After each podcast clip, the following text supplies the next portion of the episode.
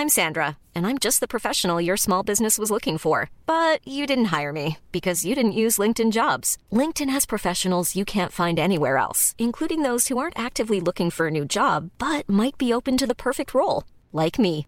In a given month, over 70% of LinkedIn users don't visit other leading job sites. So if you're not looking on LinkedIn, you'll miss out on great candidates like Sandra. Start hiring professionals like a professional. Post your free job on linkedin.com/people today.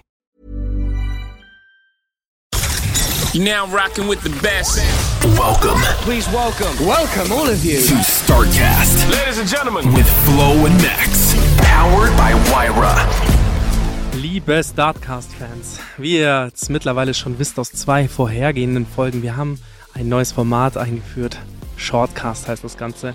Hier interviewen wir, beziehungsweise ich, echte Professuren oder echte professionelle Menschen in ihrem Bereich. Ich finde das ganz, ganz, ganz fantastisch, was diese Menschen machen. Und im besten Fall waren diese Menschen schon mal bei uns im Podcast, also im Startcast, im eigentlichen Format.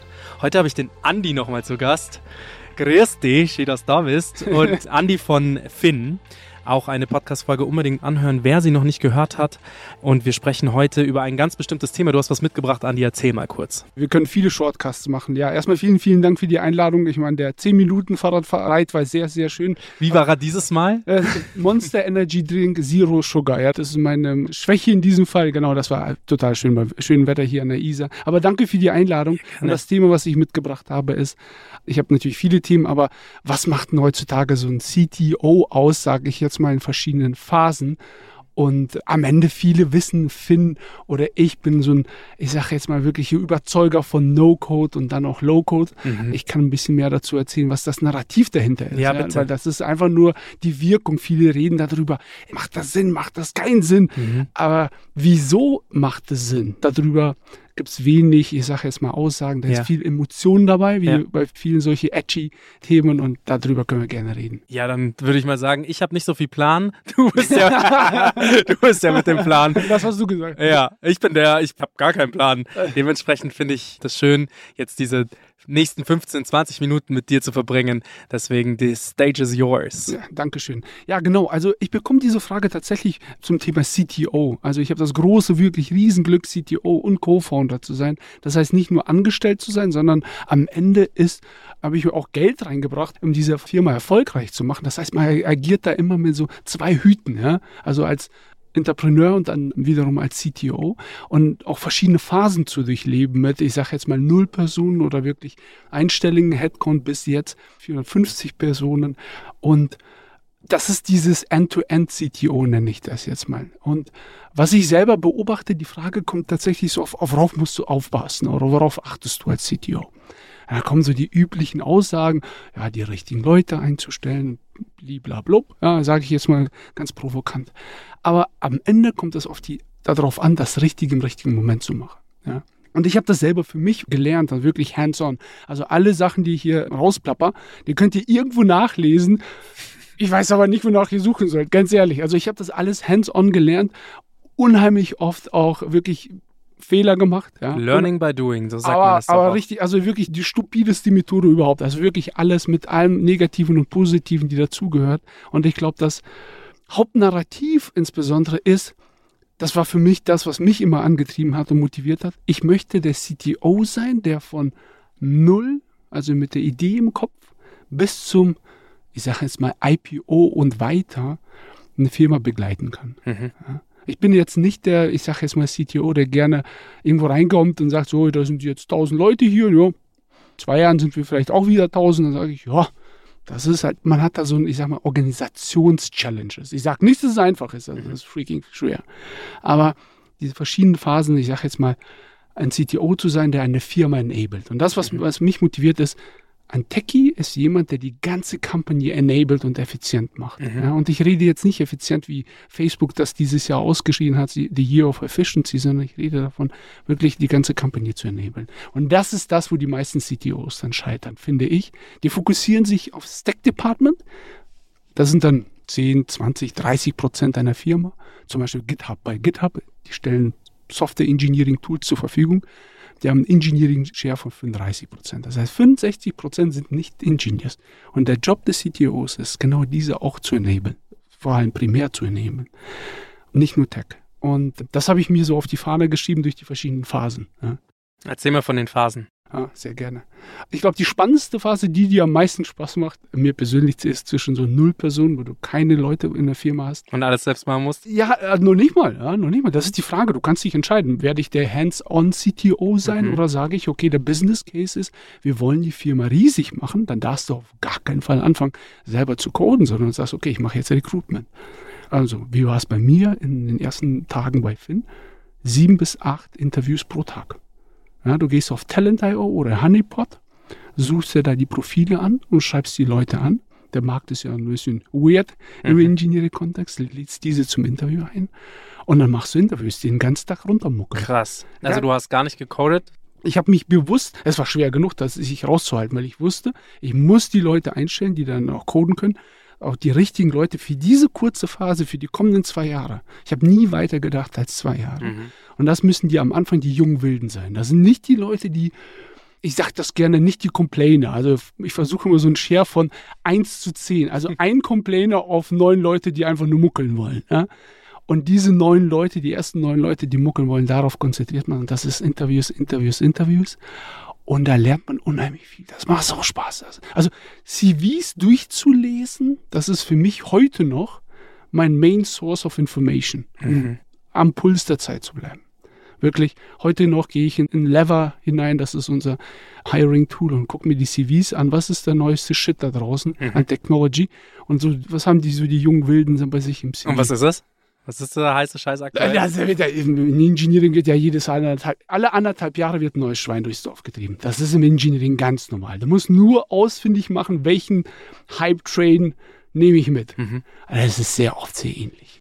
Jetzt haben wir mal gerade, oder beziehungsweise das, was du auch gesagt hast, was ich so interessant finde, ist so diese Stages abzugehen. Jetzt hast du mal davon gesprochen, von, sagen wir mal, 0 bis 10. Wie waren da so die Breakpoints, wo du gemerkt hast, oh, jetzt ist es irgendwie nochmal, jetzt ist es irgendwie, jetzt fühlt sich die Firma insgesamt ein bisschen anders an. Mhm. Und das hast du ja beschrieben als, da gab es mehrere Stages davon. Also das ist nicht eine so von klein zu mittel zu groß, also drei, sondern das ist so von klein, klein, klein, klein, klein sind, können ja auch zehn Stages sein. Wie war das bei euch? Wie waren da dein, oder wie sind da deine Erfahrungen? Ja, absolut, absolut. Also die schwerste Phase ist so 20 Leute bis 40. Das tut echt Ach, am meisten ja. weh. Warum? Mentality Switch. Das heißt, du hast nicht mehr diese wilden Leute, die einfach nur 17 Mal am Tag ein Deployment machen, also eine neue Version der Software launchen, sondern das sind Leute, die dann Prozesse schon definieren und bauen. Aha. Das heißt, da fängt schon an, so die ersten Leute müssen aus der Company schon raus, weil die sind, die wollen einfach also die Bilder musst du da schon ein bisschen so durch die Verwalter anfangen auszutauschen. Und da musst du ganz genau darauf achten, dass du nicht zu früh damit anfängst. Dann hast du zu früh, ich sag jetzt mal, die Beamten drinne, hast Ja. aber noch nichts gebaut. Ja. Ja, du musst ja schon was gebaut haben und dann, ich vergleiche das immer, die Leute, die eine Fabrik bauen, Ja. das sind ganz andere als die Leute, die die Fabrik verwalten. Bedienen. Zum Ja, Schluss. oder zum Laufen. Und Ja. die brauchst du auch. Und zwischen 20 und 40, da muss man ganz sensibel drauf, da musst du sowas machen wie Career Path. Also die Leute müssen weiterentwickelt werden. Jetzt bin ich jetzt Software Engineer 1. Was ist der nächste Schritt? Was muss ich jetzt dazu lernen? Dann kommen plötzlich die Leute, die sagen, ich will Personen führen, also People Managers. Wie entwickle ich die weiter? Das musst du am Anfang nicht beantworten. Ja, Ja. Teambuilding ist natürlich am Anfang auch, wenn du sagst, ihr seid zehn Leute und jeder hat da irgendwie so seinen Bereich, dann hat er maximal eine Person neben sich. Mit 40 Leuten hast du halt eine Person neben dir und drei Leute unter dir gegebenenfalls. Also so ganz banale Sachen, du hast absolut recht. Bei zehn Leuten hocken alle in einem Raum, yellt man aufeinander und sagt so, mach das. Und dann Mhm. geht's los. Mhm. Und bei 40 hast du im schlimmsten Fall, und ich finde das ganz schlimm, zwei Etagen. Allein diese Location-Änderungen bringen, bringen ganz andere Denke. Plötzlich Mhm. haben die Leute diese Denke, diese Etagendenke. Das ist wie zwei verschiedene Companies. Also so weit, Tipp, Ist das wirklich so? ja, Tipp, mein Tipp ist, Ebenerdig bleiben. ebenerdig, nee, no joke. Also wirklich, das, ist, das klingt so banal, aber das ist diese, oder wenn du verschiedene Flure hast. Mhm. Also das ist diese, man unterschätzt das. Wie viele Ebenen habt ihr? Aktuell eine. Frag mich, wir hätten ein Problem bei Finn, wenn alle ins Office kommen. Wir haben eine und das ist wirklich, das ist ein Shared Office, Ja. aber unheimlich unterschätztes Mental Break, also verschiedene Etagen. Wer sitzt unten, wer Mhm. sitzt oben. im Chefbüro. Ja, und das sind solche das ist ganz schlimm. Ach krass. Ja, Da- du hast absolut recht. Jetzt wollen wir mal so ein bisschen drüber nachdenken. Also, okay. Also, das ist auf jeden Fall schon mal ein Punkt, den man mitnehmen kann. Finde ich super spannend. Und das ist natürlich auch für dich als CTO zu beachten, auch als Co-Founder, das alles mitzunehmen. Das ist, ich finde es ja eh immer schon schwierig, einen seinen eigenen Bereich abzudecken.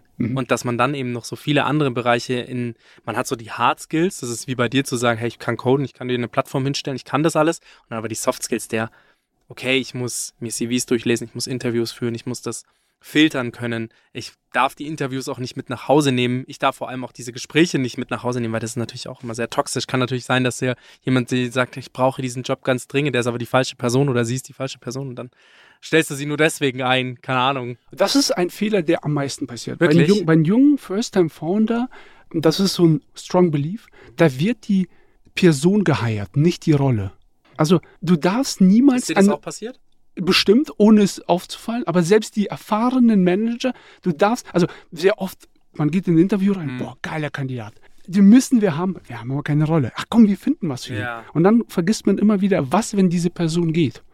Dann hast du eine Rolle geschaffen für diese eine Person. Das passiert, das ist der Kapitalfehler, den man oft macht. Selbst erfahrene Gründer fallen da, also es ist ein ganz normaler Bias. Ganz normal, nichts Schlimmes.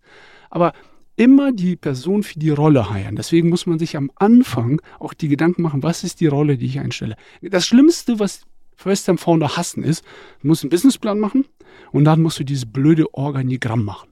Das ist ja so freaking nervig, ganz ehrlich. Aber das ist so wichtig, damit du dir Gedanken machst, welche Rollen brauche ich? Brauche ich einen CTO?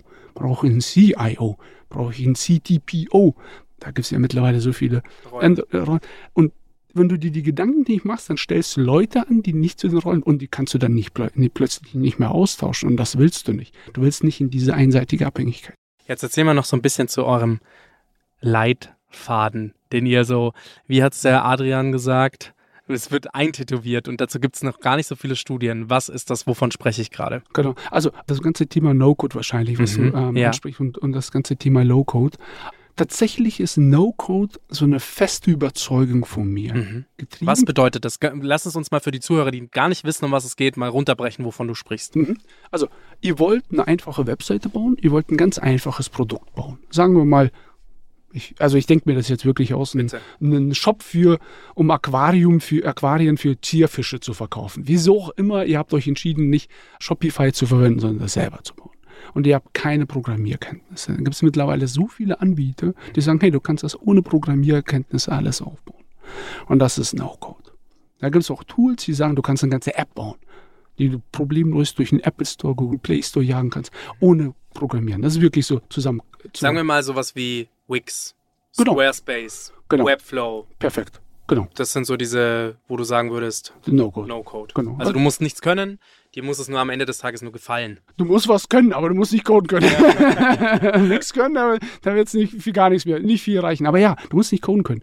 Und was wir machen bei No-Code ist die ganzen Automatisierungen. Jetzt stell dir mal vor, ich sage dir, du bist ein unheimlich starker Experte für, ich sage jetzt mal, Podcast aufnehmen, die richtigen Leute, mit denen zu quatschen, die richtigen Themen aus denen zu ziehen. Und dann musst du das ja überall hochladen und kurieren, Qualität sicherstellen, Marketing selber machen. Exakt, das muss ich tun. Geile Idee. Jetzt nehmen wir mal an, dafür wird es noch kein Tool geben. Du verwendest bestimmt zwei, drei, vier, fünf Tools, Ja. aber sagen wir mal, du willst ein Tool bauen. ja. Dann kannst du es heutzutage mit verschiedenen Tools wie Software, Make, du kannst das komplett automatisieren. Und Ah, genau ja. das machen wir das dann bei Finn. Aber das Hauptnarrativ, wieso wir das machen, Mhm. ist mehrere Motivationen. Erste, ich war selber sehr lange Softwareentwickler. Mhm. Ich will die annoying Tasks von den Engineers komplett wegnehmen. Nein, es macht einem Ingenieur keinen Spaß, eine Webseite den Div-Container nach- zwei Pixel nach links zu schieben oder zwei Pixel nach rechts. Das macht keinen Spaß. Das machst du jede Woche viermal. Und wenn du alle diese nervigen, also nicht im negativen Sinne, wirklich wiederholenden Tasks wegnehmen kannst von dem Ingenieur und einen Nicht-Ingenieur geben kannst, dann ist es eine Macht. Das enabled deine Firma brutal. Mhm. Ja, und genau das haben wir bei Finn mit Prozessen gemacht. Sagen wir mal, du willst einen Prozess automatisieren oder du sagst, wenn ein Brief ankommt, Polizeistelle Berlin, weil irgendjemand zu schnell gefahren will, Mhm. such die Lizenznummer raus, also die License Plate, das Kennzeichen raus, wem gehört das, leite das an den jeweiligen Kunden weiter, damit er die, auf Englisch heißt Speed Violation Ticket, auf Deutsch heißt Geschwindigkeitsüberschreitung Ja, ja. Genau, bezahlen. Geblitzt worden. Genau, und dann musst du nochmal 6 Euro chargen für ihn als Bearbeitungsgebühr. Was äh, lustigerweise ist es natürlich einfach nur pure Profit. Ne? Das heißt, diese Automatisierung, dafür brauchen wir keinen Ingenieur. Da kommt ein Brief, der wird automatisch von der Deutschen Post gescannt, kostet dich 20 Euro im Monat für unlimited Briefe. Ich weiß nicht, wer den Business Case bei der Deutschen Post gemacht hat, aber geil, geiler Service. Verwendest du eine OCR, Kennzeichen erkennen, einmal kurz in der Datenbank nachgucken, haben wir die Kennzeichen, das ist unser. Erste Kunde, es ist eine E-Mail, PDF dran, bei Stripe 6 Euro von dem Account buchen, dann. Und allein diese, ich sag mal, Prozessautomatisierung, das ist schon eine Mächtigkeit. Und wir machen pro Tag von diesen ganzen Executions 18 Millionen am Tag. Boah. Das sind 200 pro Sekunde. Das ist also, und überleg mal, das müsstest du alles. Das ist ja bei euch bestimmt auch explodiert. Das war am Anfang ja noch nicht so viel. Nö, aber wir haben das seit Anfang an gemacht. Ich habe nochmal nachgeguckt, was unser Tech Core Principles sind. Ja, also wir haben so, so drei Pillars. Das ist einmal API First by Nature, also damit die Entwickler die Schnittstellen bauen. Dann Kisses for Efficiency, also keep it simple and scalable. Normalerweise ist ja stupid, aber wir sagen scalable. For Efficiency oder Kisses for Efficiency. Lustigerweise, 2019 haben wir schon aufgesetzt. Also vier Jahre bevor die großen GAFAs Efficiency, Efficiency geschrien haben. Und dann Do it, do it, automated. Ne? Und das sind so die Pillars, die das dann nach vorne treiben. Ja. Das heißt, die Leute auszustatten, das zu machen Mhm. und keine Angst davor zu haben, das kaputt zu machen. Mhm. Kaputt machen ist was Gutes. Ja? Ich persönlich finde, das ist was Gutes. Ich habe zwei Jahre lang bei IBM in der Entwicklungslabor gearbeitet. Da muss ich immer wieder, ich weiß nicht, wer es gesagt hat, daran denken, ist Schwaben, typische Schwaben. wer nicht schafft, kann auch nichts falsch machen. Hat er recht. Also, wenn Ja. du keine Fehler machst, dann arbeitest du nicht. Dann bist du entweder zu langsam oder du arbeitest gar nichts. In Ja. beiden Fällen schlecht. Schlecht. Oder scheiße. Also nicht nur schlecht, sondern dann ist scheiße. Ja. Also, nochmal, ich finde es super spannend und diese Prozessautomatisierungen, das ist ja quasi, von dem du sprichst, wer macht das bei euch? Also ich meine, da gibt's ja immer wieder neue Lösungen, neue Anbieter, neue Sachen. Es gibt ja quasi auch fast schon, wie du es eben sagst, auf jeden Painpoint gibt's irgendwie schon ein maßgeschneidertes Produkt, das Dinge leichter macht. Mhm. Wie, habt ihr da bestimmte Stellen, die genau das machen? Also alle. Alle. Und das ist das, genau das Problem als CTO. Wie kriegst du hin, dass ein Tool überall in der Firma verwendet wird? Ja, Also und, vor, und vor allem schnell. Weil Ja. um, mit einer gewissen Größe, das wissen wir ja alle, dass sich da etwas umsetzt, das ist ja auch, glaube ich, das, was die jungen Unternehmen, Startups sich ja auf die Fahne schreiben. Wir sind ein Speedboat. Ja. Bei uns kannst du eine Lösung implementieren und wir implementieren Lösungen bei euch schnell. Wenn man jetzt aber schon wie viel, weiß ich nicht, 450, 500, was weiß ich, wie viele Mitarbeiter man auch immer hat, dann implementieren sich Lösungen nicht mehr schnell. Nee. Weil dann ist ja schon ein, wir steigen von Google Hangout oder Google Meets um zu Teams. Dann, dann ist das ja schon ein riesen Pain. Das ich habe meine Mailadresse vergessen, das einmal aufzusetzen. Wie macht ihr das bei euch? Also wir haben das Riesenglück, Greenfield angefangen zu haben. Das heißt, wir haben Leute von Anfang an das in die DNA injiziert, alles zu automatisieren. Ja, und dann ist es einfach. Und wie macht, wie, wie, wie? Wie? Also ganz banal, du gibst jedem Zugriff. Du gibst jedem Zugriff, also du gibst jedem eine, jetzt in Militärterms gedacht, so eine Waffe. Ob jemand die verwendet und abdrückt, das ist jedem frei, äh, äh, selbst Freigestellt. Ja, aber jeder kann etwas nach vorne pushen oder kaputt machen. Und wenn du kaputt machst, äh, kaputt machst, kein Thema, wir haben genug Leute, die reparieren für dich. Das heißt, diese Angst zu nehmen, etwas kaputt zu machen. Mhm. Oft wird eine Angst unnötig aufgebaut. Die Leute Ja. machen äh, haben ein Kopfkino selber. Mhm. Also jedem Zugriff geben, danach auch zu zeigen, dass es absolut okay ist, das äh, selber kaputt zu machen. Ich habe das die ersten 50 Leute, 60 Leute, die mussten sich ein Video von mir angucken, ein Screencast, wie ich mit Make in diesem Fall und einer Automatisierungsplattform irgendwas mache. Mhm. Das heißt, also wenn selbst der CTO das macht, ja, was ist der Grund, dass du das nicht machst? Mhm. Also das ist ja in dem Sinne dann Management und das dann konsequent umgesetzt und immer dafür gesorgt, dass mindestens 50 Prozent der Leute das machen. Dann bist du nämlich der Doofkopf, der es nicht macht. Mhm. Überleg mal, geh mal in eine Firma, die Microsoft Office verwendet und du bist der Einzige, der keine Excel verwendet oder kein Outlook. Da werden die auch sagen, was ist bei dem eigentlich schiefgelaufen? Ne? Also ob das gut ist oder schlecht, unabhängig davon. Das Ja. wird ja gar nicht mehr ge gechallenged, sondern werden gesagt, du bist anders. Ja. Und das, anders ist in diesem Fall tatsächlich, und wir haben den Spieß einfach umgedreht, gesagt, du bist anders, wenn du es nicht machst. Mhm. Spannend. Wir sind tatsächlich schon am Ende unserer 20 Minuten angekommen. Meistens kommen die Leute hier rein und sagen, boah, ich weiß gar nicht, kriege ich 20 Minuten eigentlich gefüllt mit dem, was ich, mit, mit dem, was ich sage. Wir sind jetzt hier schon bei 20 Minuten, Brutal. fast 21 Minuten. Cool. Wieder mal super viel Spaß gemacht. Andi, auch. danke für die Einblicke. Also es ist echt, hinter solche Unternehmen blicken zu können und auch hinter die Motivationen, die man da hat. Oder wie du sagen würdest, hinter die Narrative zu blicken und zu gucken, was steht eigentlich dahinter und wie baut sich sowas auf von null auf 100.000, sage ich jetzt mal, Mitarbeiter, was weiß ich. Ja, ja. Aber das wird, also ich weiß nicht, wie du das siehst, ab einem gewissen Zeitpunkt wird es nicht mehr schwerer. Ich glaube, dass es irgendwie so ist von 0 bis 10, 10 bis 20, 20 bis 60. Und ab dann, glaube ich, hast du so eine gewisse Grundstruktur aufgebaut, dass sich da immer mal wieder so ein fauler Apfel einschleicht, ist Normal. normal. Dafür habt ihr aber dann ja quasi immer diesen Grundstamm an guten Leuten. Ja. Um das zu finden, wie wichtig gute Leute sind, glaube ich, Ja, das ist ein separater Shortcast. Ne? das ist ein separater Shot. Das ist, also, also ist, Hirings und die richtigen Leute zu finden und zu behalten, das ist eigentlich schon einer. Hirings, also da kann man fast da habe ich ein sehr starkes auch Narrativ. Ich glaube, ich befürchte, am Ende sind das dann einzelne Narrative, die eintreiben. Und am Ja. Ende, wenn man groß genug ist, muss man Vertrauen in den Prozess haben. Ja. Und da verliert man zu schnell dann das Vertrauen. So, es kann ja nicht sein, dass das so einfach ist. Mhm. Man vergisst immer wieder, wie schwer es am Anfang war. Absolut. Ja, also wie lange gibt's Finn jetzt schon? Oktober 2019, ja, dreieinhalb, vier Jahre. Ja, und wie, am- wie schwer war's am Anfang? Keine Ahnung. es ist jeden Tag schwer. Jetzt ist es super. Jetzt ist super. Jetzt habe ich Zeit für Podcasts. Andi, vielen, vielen Dank, dass du da warst. Danke dir für die Einladung. Geil. Und liebe Zuhörer, snackt euch diese 20 Minuten einfach mal rein. Wir werden jetzt im Monat immer zwei von diesen Shortcasts releasen. Andi ist einer davon. Vielen, vielen Dank, dass du dir nochmal die Zeit genommen hast. Und vielen Dank an alle Zuhörer, dass ihr Bock habt, immer noch diese Kurzformate auch euch anzuhören. Bis dann. Ciao. Dankeschön. Ciao, ciao. Thanks for listening to this episode of Startcast with Flo and Max, powered by Wyra.